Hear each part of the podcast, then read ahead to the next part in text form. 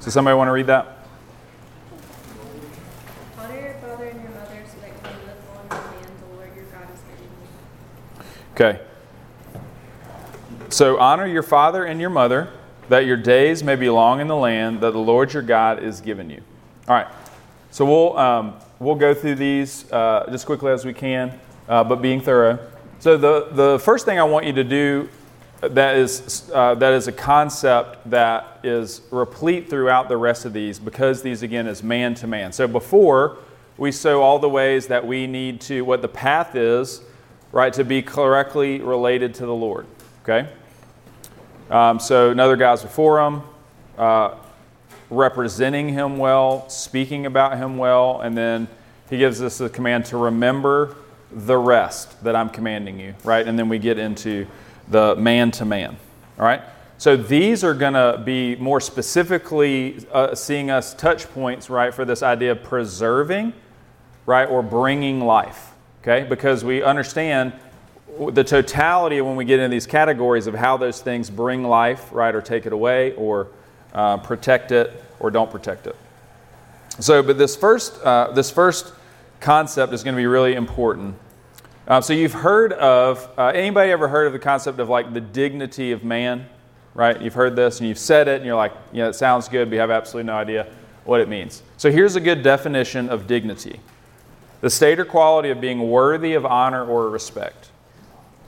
Okay, what the Bible teaches is that every person, regardless of age, ethnicity, uh, what they can do and not do, Everyone, because they are created in the image of God, has inherent, right?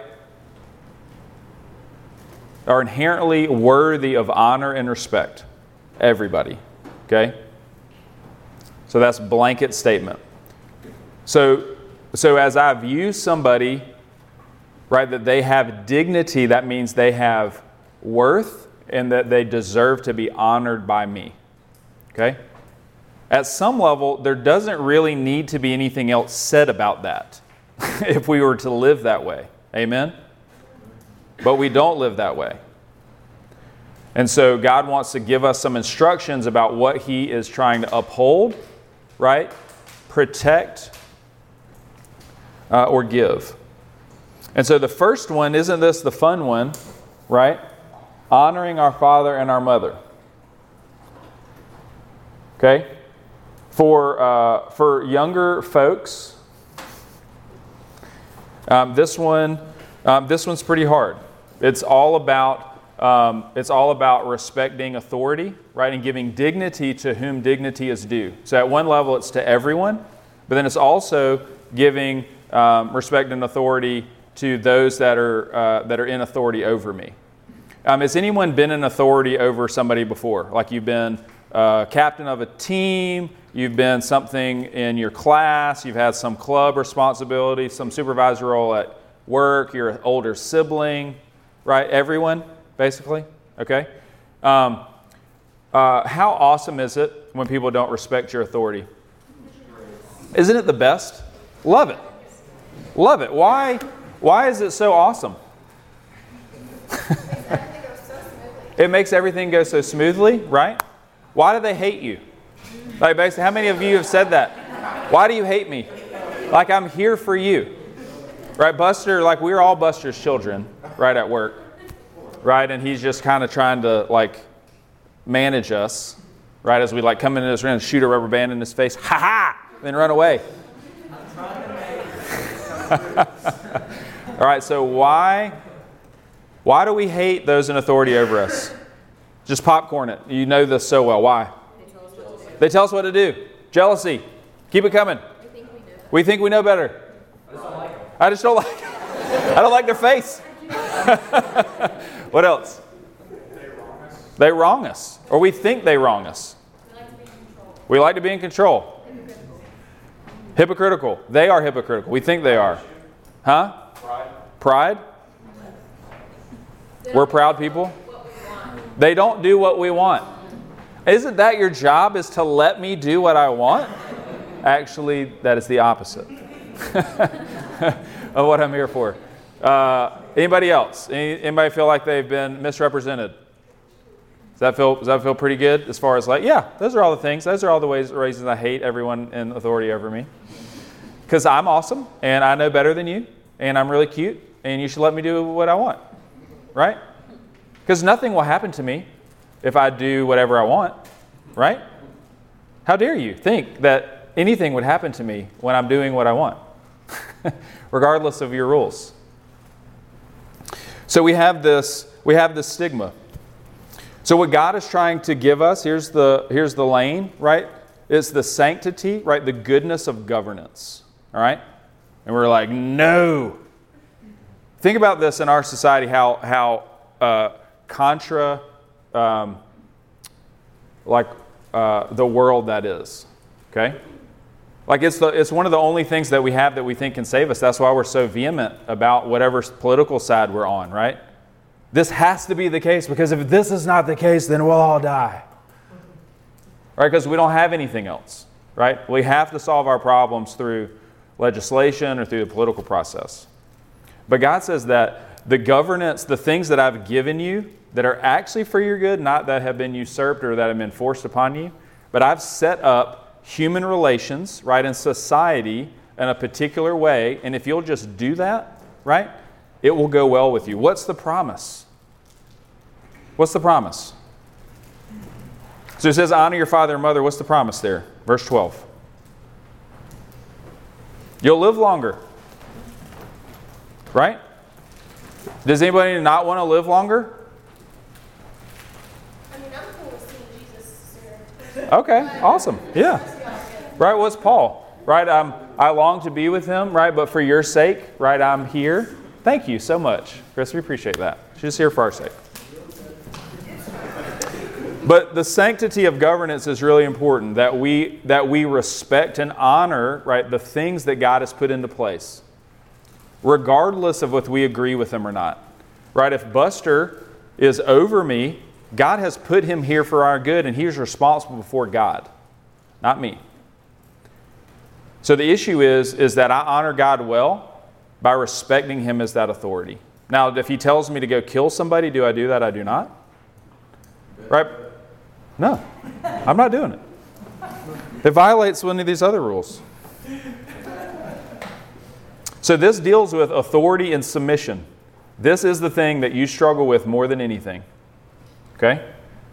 And so, if you can't listen to your mother and your father, whom you can see, if you can't listen to your boss, if you can't listen to your teacher, if you can't listen to your friend, if you can't listen to the president of the club that you're in, if you can't listen to the captain on your sports team, okay, you can't listen to God, who you can't see.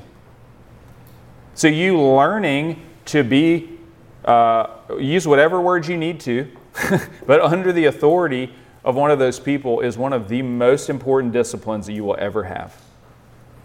What if you could learn to live with the idiot that supervises you?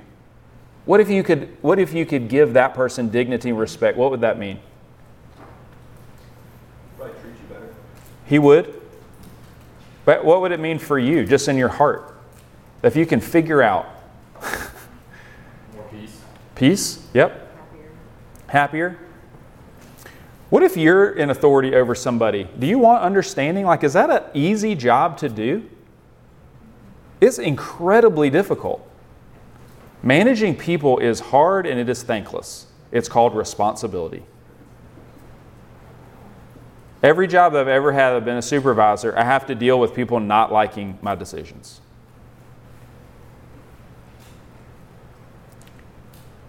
If I can internalize that and understand how would I want to be treated, uh, I've been working in the job, so I know some stuff, but I'm not infallible. I'm going to make mistakes, right? I cannot expect those in authority, my parents, right, my supervisors, right, the captain of my team, whatever the people. I cannot make. I can't. That, isn't that what we expect of them? Perfection and understanding for everything, right? We demand that. And that is part of the reason why I struggle to sit under that authority. Okay? They're not, they're not lording over me, right? They're there to serve me. That's really hard. I've got to figure out a way to be empathetic enough to get under that. Questions or thoughts? Do you consider this just authority to mother and father? Or No. It's everybody. So this is a category, and we'll get into that in just a second. But it so it, it's it starts there, but it implies everything. Everybody's a mother and father to you at some level, right? There's always somebody above you. Okay, so it's recognizing that authority. Um, like, how can you honor your father and mother and like give them dignity well if you like have a strict relationship with them? Yeah, that's a good that's a good uh, question.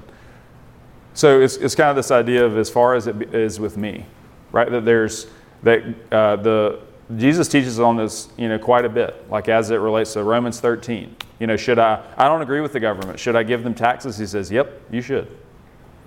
You are to you are to model good citizenship in our country.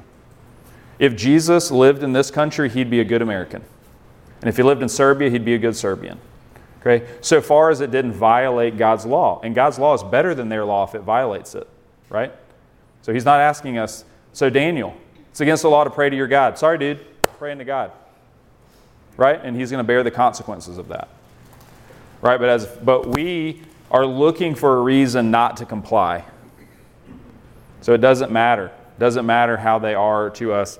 We he wants us to preserve life and to show what life is supposed to look like as best I can do that. Now, if you can't talk to them or be around them, that's going to be really difficult. But you're still supposed to try. Okay? What does that do to your heart when it doesn't matter what they do, it matters what I'm responsible for? What if everyone was just responsible versus excuse making? Everything would be better, wouldn't it? Yeah, it would. Great question. So here is um, the relationships that are implied. So God and believer, mankind and created order, right? So we are supposed to be servants, right, of our world that we live in, right? That we're in authority over it. talks about this in Genesis one. So we need to be good, uh, good masters of it. State and citizen, employee, master, employee, slave, pastor, layman, right? Sitting under the authority of those that God's given you to teach you, right? Uh, husband, wife, parent, child. So anything that's not in here, just whatever natural authority, right, is in um, our society and culture. And so each one of those, I don't want you to think, well, th- this is who he's put in charge. It's not in charge, it's who, here who he has made responsible. That's a big difference, okay? When you're a big sister, big brother, when you're in charge, you're just yelling at people and telling them what to do. You must obey me! Mom left me in charge! And you're like kicking at them and throwing stuff, right? You're trying to get them to obey. That's not the way that God has set things up, right? The person responsible for you is actually your servant. They're responsible for you. They're there to serve you. Okay? And so they are the ones that have to answer when they come home and the house is a mess. Who was responsible? Okay? Accepting that responsibility. So that is not something that most people, when we when we act, talk about authority versus responsibility, who wants authority? Who wants responsibility?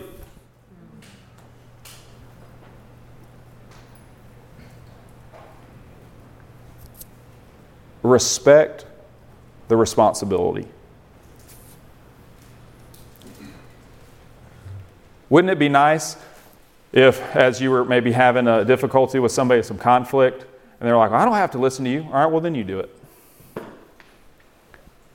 And they, they, they kind of hush, don't they? I actually just don't want to do what you say and complain about it. right? Anybody felt that? Yeah? Here's what's required preserving of honor and performing the duties belonging to everyone in their places superiors, inferiors, the responsible party, the participants.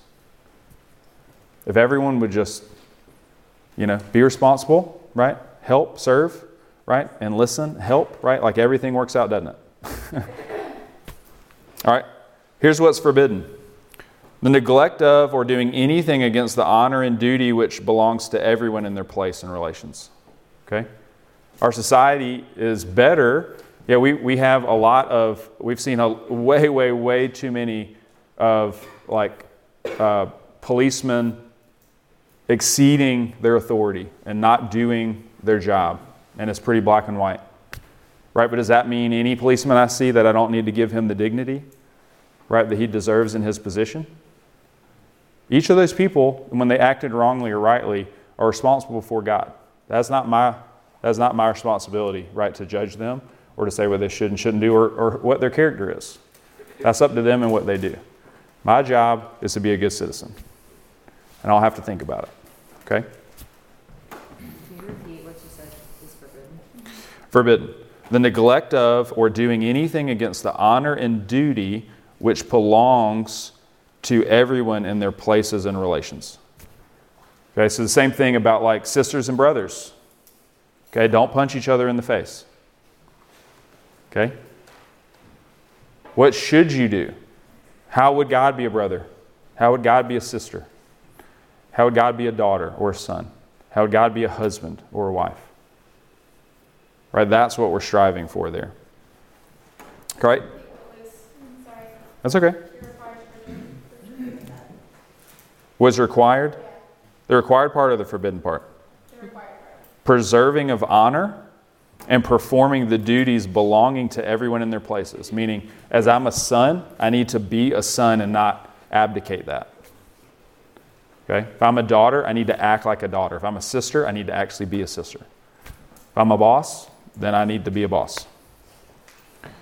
Okay, so here are some other things that we didn't cover that would be covered under this idea of authority. Okay? So, gender roles, parenting, uh, child abuse, parent abuse, rebellion in the church, and civil disobedience. So, when you think of if we just were good citizens, right, and good participants in the slot that He put us in, everything works well. And so, think about the conflict that you have. Almost all of it derives from you either not letting someone, like giving them the honor and dignity they deserve, or you shirking your responsibility that you have as a participant in one of those roles. Yep? Yes? Yep. So, this is the path, right, of authority when we're in it and when we're under it. That covers a lot of ground, doesn't it? All right, questions about, any more questions about that one? All right, number 13. We'll move pretty briskly through some of these, but you'll have a lot of questions. All right, somebody read this one. You may not even need to read it. Okay, it is murder, not kill. Okay, so there's uh, there's eight different words that talk about this uh, this idea in Hebrew. But here's what it here's what it okay, so write this one down. Here's like more verbiage to what what this word means. Okay? It's unlawful, malicious taking of life. Unlawful, malicious taking of life. So, what it is upholding, okay, is the sanctity of human life. The sanctity of human life. All human life has dignity. All human life has worth to God. It should have worth to us. Okay? So, just because that is what God values, okay, we also can't, though, at people as, it relates to specific, like, crazy situations. Okay? That is what He's going for, right? That's where we start, and then we kind of try to clarify from there. All right, unlawful, malicious taking of human life. All right, what does that mean for animals? All right, maybe, uh, Kitty, you might need to hum. All right, we'll have like a side session. Um, so, according to Scripture, humans and animals are different things. Okay, they are they are different things. They are different lives. Okay, human life, animal life are different according to uh, God's Word. All right, the Bible teaches that animals do not have souls. Okay, They do not have eternal souls. We, that doesn't mean that they're not awesome and great, but it's just the Bible, that's not what the Bible teaches. We are made in the image of God. All right, and there's three ways that we um, make up this image, okay? And this is how we differ from the animals. All right? So the first way is how we image God is substantive. All right, we are of the same substance of Him. He has made us, so we are like Him substantively. So we, we, uh, we image Him functionally, in what we do, what we're supposed to do, as we do what God allows us, uh, as we do according to His law, against which there is, you know, that's what He wants us to do, then we are like Him. We image Him.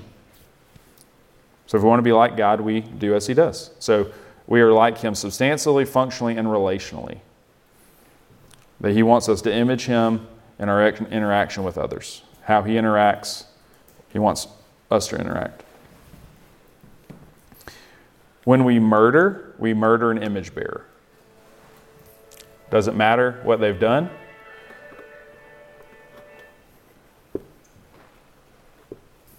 That he calls us to not do that. Here's what it does not prohibit, okay? And this you're gonna you're gonna maybe have a bunch of questions, and I don't know if I have all the answers for you, but I can try as far as giving you kind of the spirit of what we're talking about. Okay, it does not prohibit killing of animals. All right, but but what would it prohibit? Like, what would be too far? Like killing it for fun. Yeah, killing it for fun. That is not prohibited. That's not what God wants. Animal cruelty. Animal cruelty does not include that. What else does not include? Killing more than you need. Right? Um, does not prohibit defending one's home. Does not prohibit defending oneself. Does not prohibit accidental killing because you didn't mean to. Um, does not prohibit capital punishment and does not prohibit just wars. So I, we could spend so long on every one of those. Uh, here's actually a really uh, cool concept. You may have heard this, but in keeping of what, what God wants, right, is not the malicious uh, unlawful taking of human life. So, in the old world, when somebody, um, let's say, chopping wood, axe handle gets loose, flies off the axe handle, comes and like cuts into you know somebody and like injures them, cuts their arm off, or maybe kills them. Okay, uh, somebody's family member is going to be uh, in the tight communities they lived in is going to want justice. Okay, um, if you've ever heard of any Old Testament teaching about God, uh, people set up cities of refuge. And so what this meant was, um, so that person didn't mean to, but but the person almost all the time wanted justice to be done. That was kind of their code. It's not what God taught them, but that was just kind of in their human nature, what everybody's done. And so it's kind of like an honor killing. So they they would somebody would would like in their family, hey, you've got to go give my brother sister justice.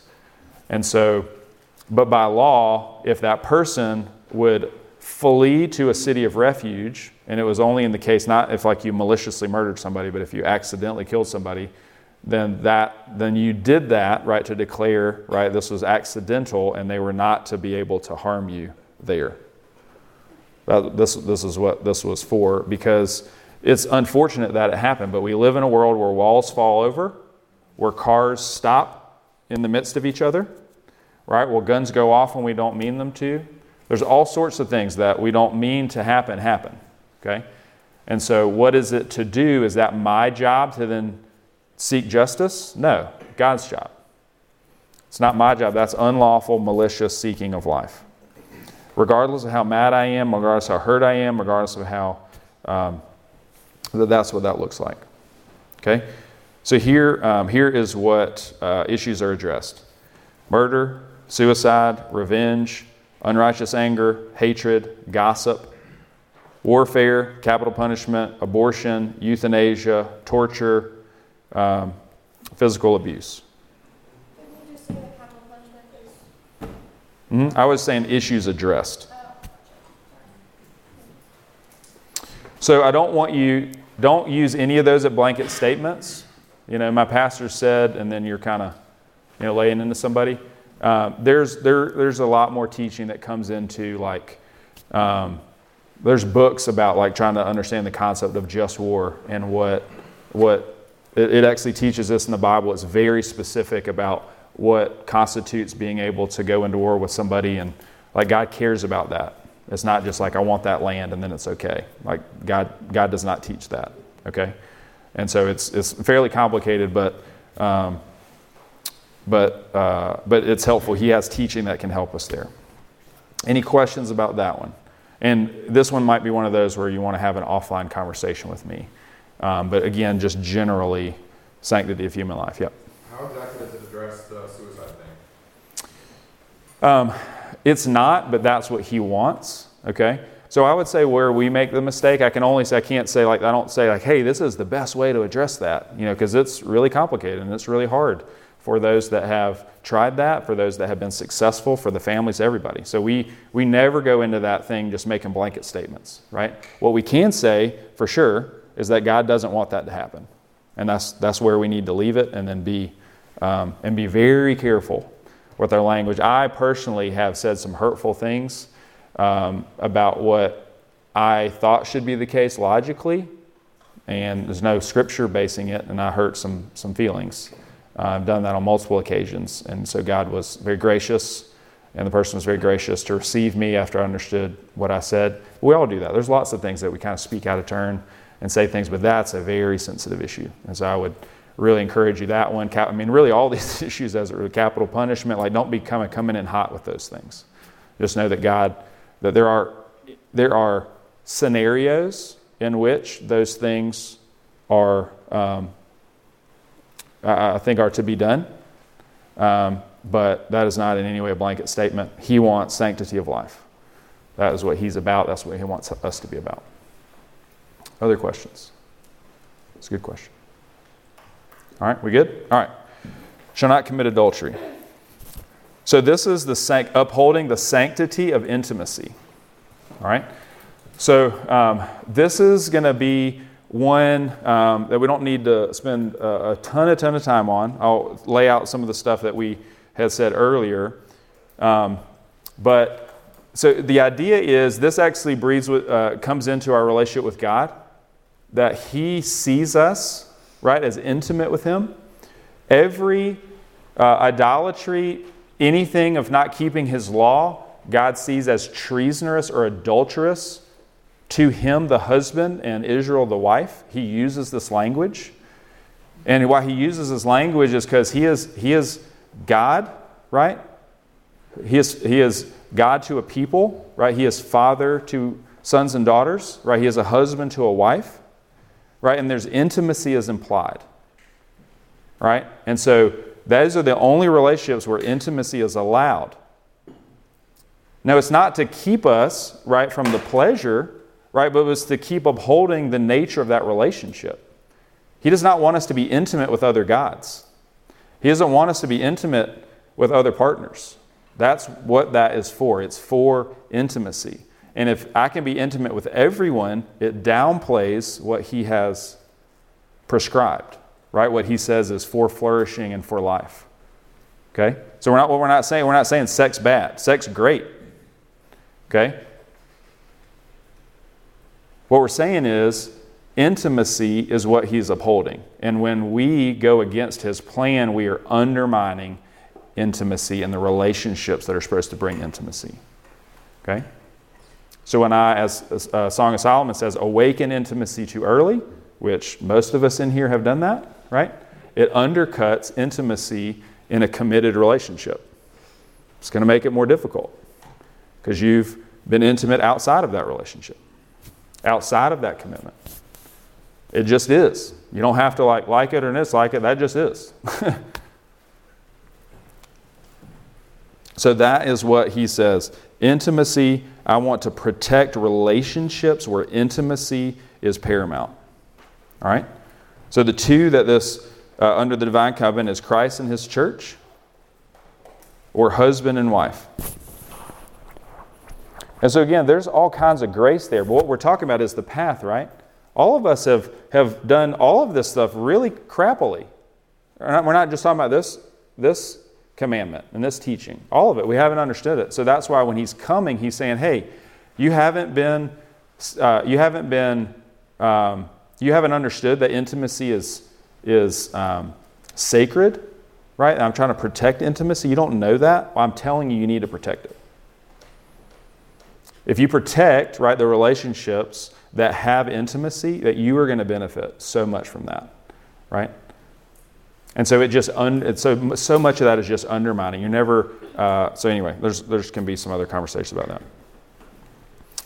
So here's what's required the preservation of our own and our neighbor's chastity in heart, speech, and behavior.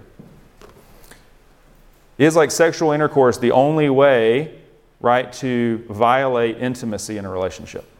No. Right? Like the closeness and the intimacy that me and my wife share, right, emotionally, verbally, right, proximity, right? I don't need to do that with another woman. Right? Emotionally. Like that's that's violating the intimacy of the commitment that I have that's supposed to be there with my wife and it undermines it.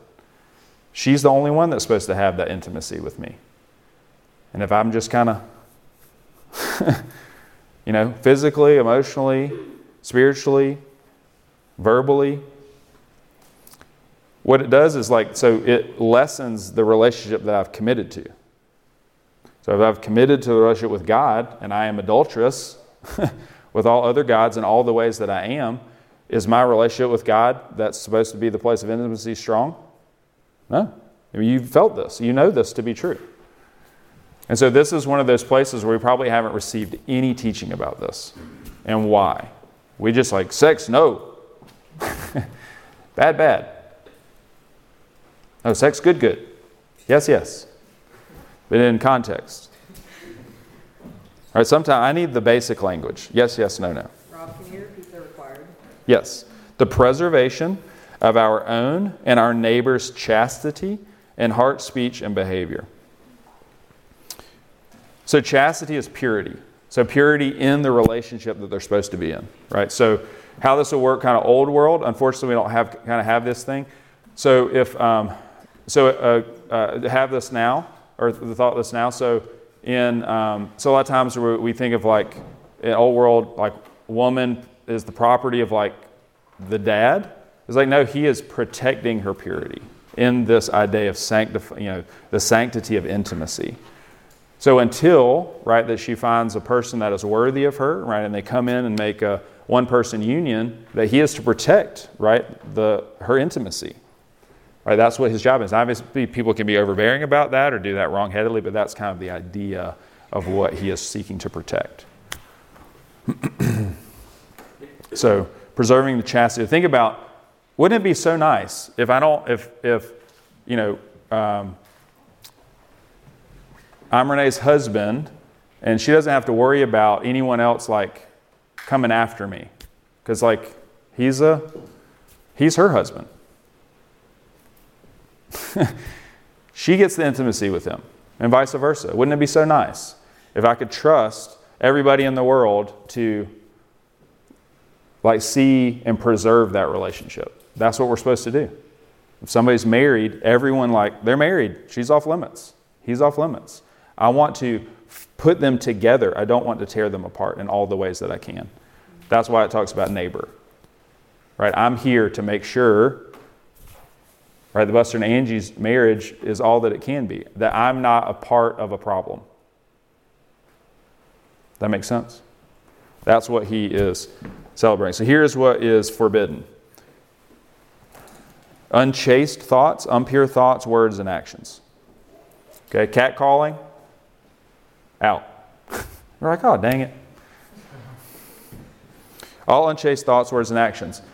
What that means is I am coming into, right? Like you're violating that intimacy, that I'm thinking about violating that intimacy in whatever way it was, whether it's whether it's just having really intimate conversation or connecting emotionally. That's not that's not what you're supposed to do. You need to protect that. That's forbidden. Okay? And not because like God says you love that, so you're you're out. He's like, no, it's, it's for a particular kind of relationship. So anytime we get into that and there's no commitment, right? Do you, has that been awesome? Have you guys experienced awesomeness where you thought somebody was committed but they acted like they weren't? Anybody love that? Right? It actually is the worst thing you've ever experienced, is it not? Yeah. it's terrible. So that's why he upholds it. Issues addressed adultery, polygamy, bestiality, harlotry, premarital sex, lust, pornography, rape, incest, homosexuality, prostitution, modesty, dating, sexual abuse, STDs, singleness. Man, protecting intimacy. That's, that's a lot of stuff. Right, but that principle undergirds all that. So what does that mean in again, not like, well, okay, obviously I haven't done that correctly. So what does that mean? All right, so I, as I hear that, this is what he expects, this is how it's best done. So I got to start wrapping my head around that. If there's any area of our lives that I know that you want better, it's in your relationships, isn't it? But so much of us have our experience under, you know, is, is killing us because we've, we've acted because we didn't know any better, you know, honestly. So, questions about that one? I want to see if anybody will actually ask a question about this one. Yeah. Do you have like a direct translation of what adultery is in like Greek or Hebrew? Uh, I do not uh, off the top of my head. Um, I don't have any in my notes. I can get that for you pretty quick. Um, so it's just the vi- it's basically the violation of intimacy is what I would anticipate that it was because intimacy is assumed that it's only in these relationships. That's not what we assume. We assume I want intimacy. And God says, I only want it in certain relationships. So that's that's the disconnect. Buster. Um, as another married dude, um, I just want to expand on that principle. Uh, I mean, intimacy, especially us guys, we tend to think of that purely in a physical sense. And you alluded it to being broader than that, that when we think of marriage relationships and how they mature, um, there, I've heard it said that there are three main areas of that marital relationship. One is physical. Um, one is a partnership that you share. Uh, in other words, you're raising kids together, you're getting things, you're doing life together, you're doing. And then the third is companionship. That's that emotional intimacy, the things that you talk about that you don't talk to anybody else about. And um, all three of those things are very good. All three of those things are very precious. In certain seasons, if you uh, if you end up married one of these days, in certain seasons, you will see the ebb and flow of a mix of those three things. Uh, but when you see two 80 year olds that have been married for 60 years and they're still holding hands, or they're still whispering to each other, um, there's a lot of beauty in that intimacy. And just as I get older, I appreciate all of those things that that entails. Yeah. Amen. All right. Any other questions about that one? All right. So um, we're going to uh, hit on these last three. Basically, just trying to get through all these so that tomorrow morning we can um, kind of have some closure here. All right. Uh, real quick. Uh, verse 15, I'll read this one. Um, shall not steal. So this is sanctity of property. Okay. So um, we have a really uh, specific uh, kind of connection with our stuff. Yes? Yeah. It's my jacket. That's my phone. That's my animal cracker. So, what does it matter if I uphold the sanctity of property? Okay, so here's a couple ideas. Uh, the Bible views God as the true owner of everything. Okay? Did you bring in, in, in, in to the world anything? Are you going to take anything out? What did you say? Your genes. Gotcha. so, why do we care so much about our stuff? Think about that a second. Actually, talk with each other real quick just to get some engagement with each other. Why do we care so much about our stuff? If we're not taking it with us and we don't bring anything to us, why do we care?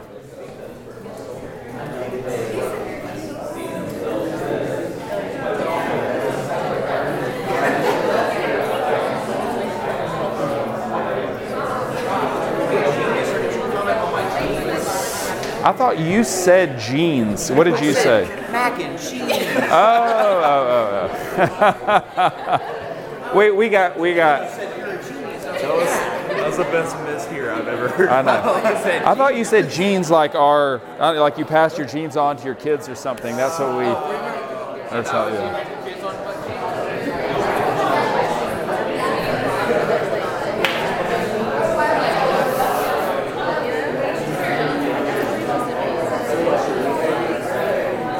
All right.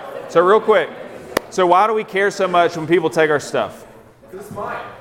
I like the energy, Clayton. Good job. Consumerism? Yeah. Like we're, we're taught to like, I need, I need, I need. I want things. Absolutely. Yeah, I work for it. Absolutely. Yeah.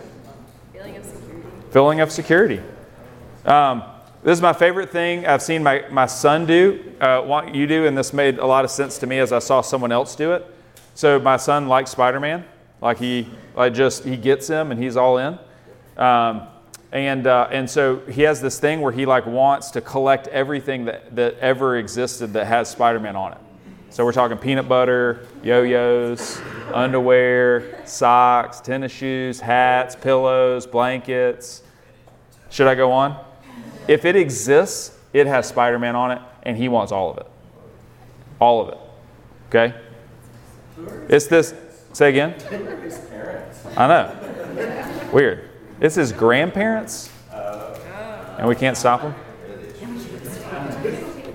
Put down the Spider-Man stuff. right, but this is um, when we're thinking about it, like it is, it is this idea of control. Think about that. Like that's kind of it run amok. But like I like Spider-Man, and I want to have all of it. Like we're greedy for it, right? So like when we like something and we're not satisfied, when we really like something, like we're not satisfied. Like I, if I like somebody's music, I want all the CDs. I want to, I want to, I want to have them. I want to possess them, right? If I like sneakers, you know, I don't want like two of like the nicest pair. I want all the sneakers of the same brand, right? That's just what we. That's just what we do. We worship in that way, right? We gather, we collect, we commit.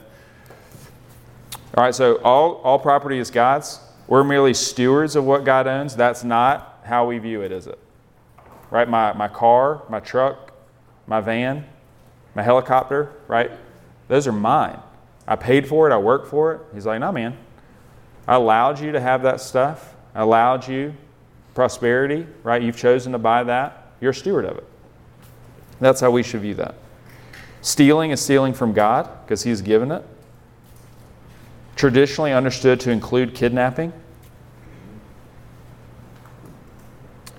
Right, property should be held in check and is regulated in God's law. So this would be applied in the people of Israel. This is so cool.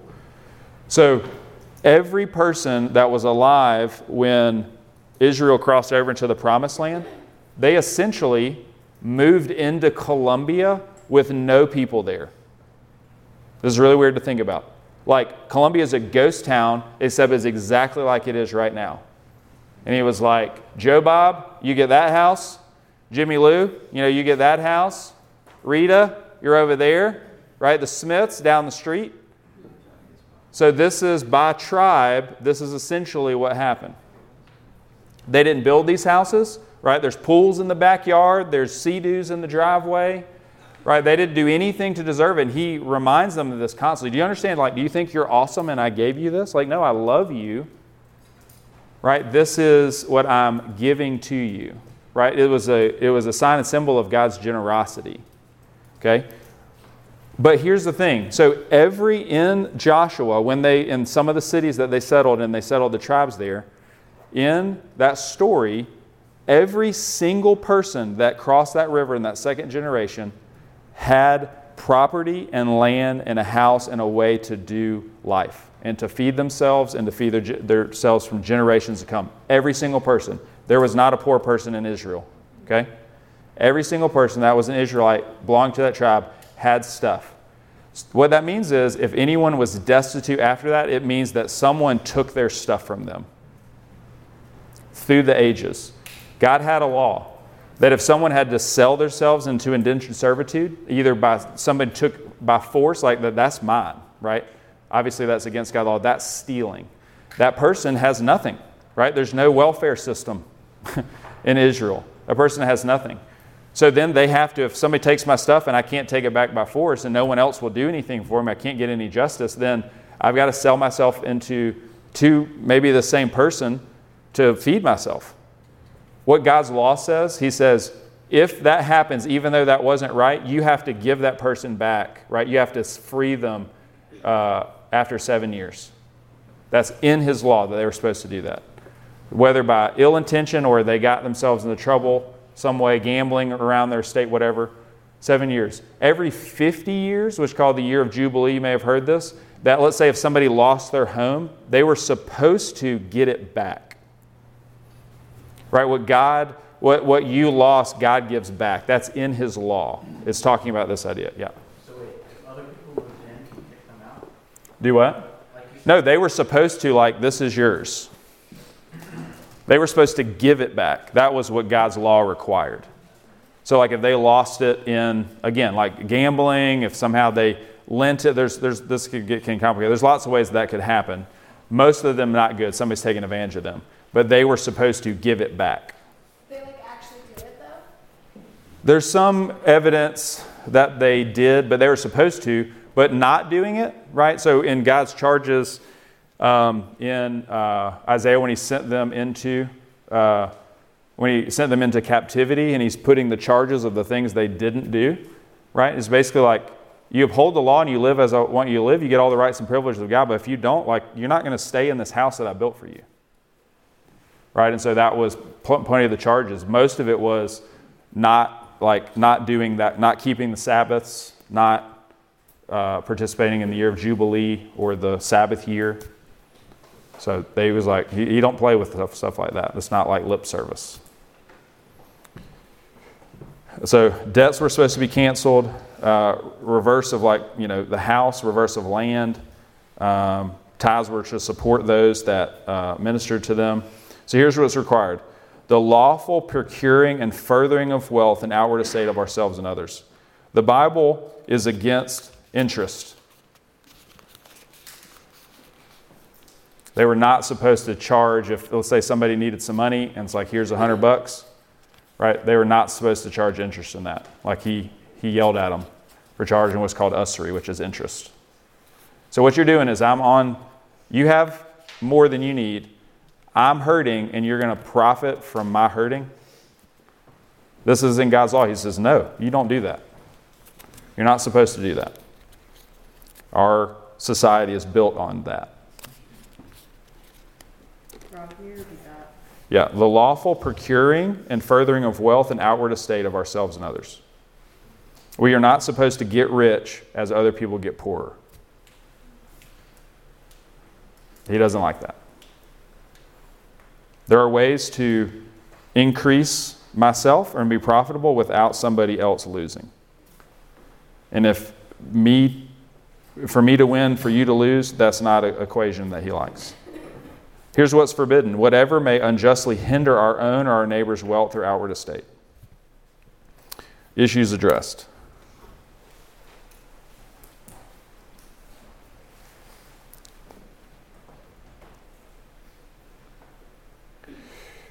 Idleness, stealing, embezzlement, larceny, hijacking, shoplifting, robbery, extortion, racketeering, private property, time, uh, uh, time, advertising, fraud, gambling, usury, which is interest, copyrights, stewardship, tithing, bribery, plagiarism, cheating, and mishandling benevolence.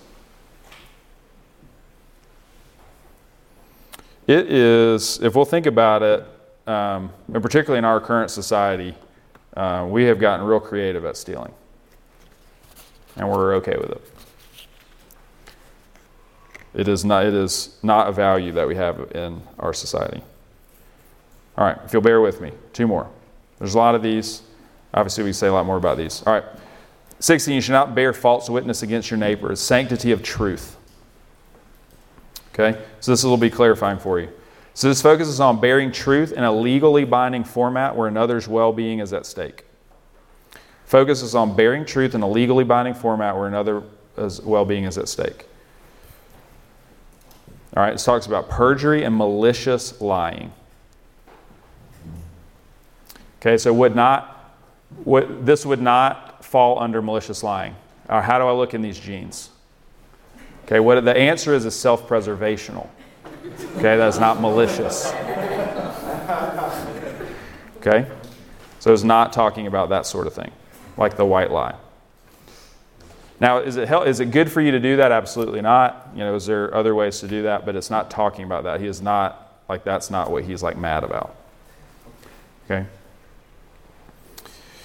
So, what, we're, what, what he's really doing was jeopardizing truth with the intent of personal benefit or injury of someone else. That's what he cares about, is that you give misinformation with the intent of yourself reaping the benefit or you injuring someone else. Okay? So that random scenario, okay, somebody is holding uh, a Nazi soldier comes up to your door, you're hiding a Jewish person, are they in there? Okay? What? Yeah, no. Just say you will not find anyone. So it's not talking about that scenario, okay? So not telling you what to do, but that is not that would it would not be against that scenario. Okay? If all things were true that we assume are true in that. Does not say that always telling truth or never say anything untrue. But we should be truthful in the Lord, right? And, and our truth telling is predicated on our relationship with Him. Opposite of God being truthful is God being a liar. All right, what is a lie then? A word or act that intentionally deceives a neighbor in order to hurt them, right? Either for my benefit or for their injury. A word or act that intentionally deceives a neighbor in order to hurt them. And so, by that definition, we all have lied. All right, so what is false witness? Is distorting the facts in such a way as to harm one's neighbor. So it's not just, you know, swearing on the Bible falsely.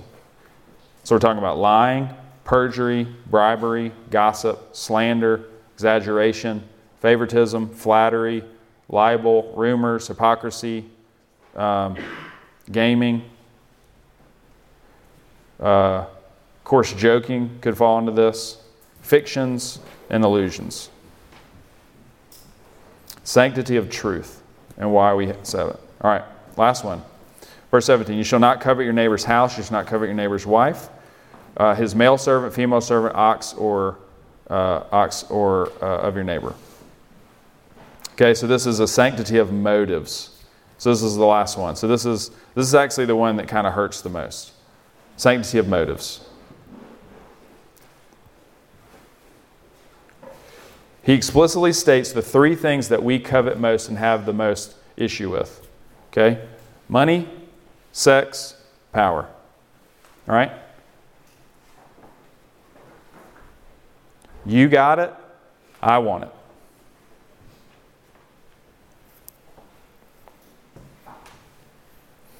This is the only commandment that is solely internal. There's no way to enforce it. You ever thought about that? I cannot enforce this rule. It also illuminates how the other nine are to be maintained. What are my motives, right? When we're talking about sanctity of motive, sanctity of property, sanctity of intimacy, sanctity of authority, right? That He has upholds those things are good for us. All right, so lastly, negatively, to desire something with an evil motivation. So something when we when we want, when we covet, it's not only that I want one for myself. You got a sea-doo, I want a sea-doo. Anybody know what a sea-doo is? You're like a, okay. I don't know if I'm like sometimes maybe that's an old word. Right? You got a motorcycle, I want a motorcycle. It's not that. It's I want your motorcycle. So I want a motorcycle and I don't want you to have one. That's how we think right? I don't, I don't want a car, an awesome car like you have. I want your car and I want you to walk. right? That's, that's what we, I want your shoes. And I want you to sit there and know that I have your shoes on. The desire for something with an evil motivation, that's evil. To long for something that would require a moral violation in order to obtain it. I'll say that again. To long for something that would require a moral violation in order to obtain it. That is when you're coveting. And we do that all the time.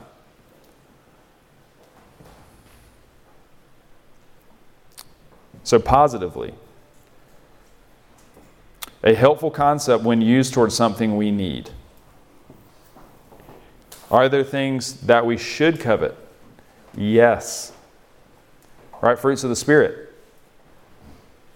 We should want to, we should covet somebody like, like wanting to do the law, right? Wanting to do the right thing. Should we should want the spiritual gifts. Now we shouldn't want somebody else to not have them, but we should we should want them. All right, here's what's required. Full contentment with our own condition and a right and charitable attitude towards our neighbor and all that is his. So here's what it looks like. Father, thank you for the things that I have, and I am so happy for what you have and meaning it. That is against the American way. that is against consumerism. Consumerism is predicated on the fact that I want what you have, and I'm not content with what I have. So that's the water that you swim in. that's the struggle, and that is real. Right? Say again. What is required? Uh, full, full contentment with our own condition and a right and charitable attitude to our neighbor and all that is his. All right, here's what's forbidden all discontentment with our own estate, envying or grieving at the good of our neighbor, and all inordinate emotions uh, and affections to anything that, they're, uh, that they have. All discontentment with our, well, like what we have, envying or grieving at the good of our neighbor, right? Like they got in and I didn't right? Ugh, they don't deserve that boyfriend. You know, how dare they get that new car?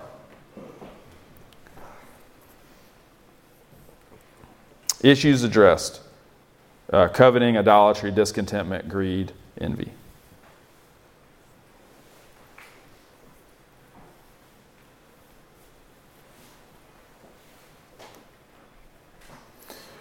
So, as we're thinking about that, you're like, oh my goodness. So there's one thing where I can read those. I know all of you have read them and like, yeah, I generally have done some of that sometimes.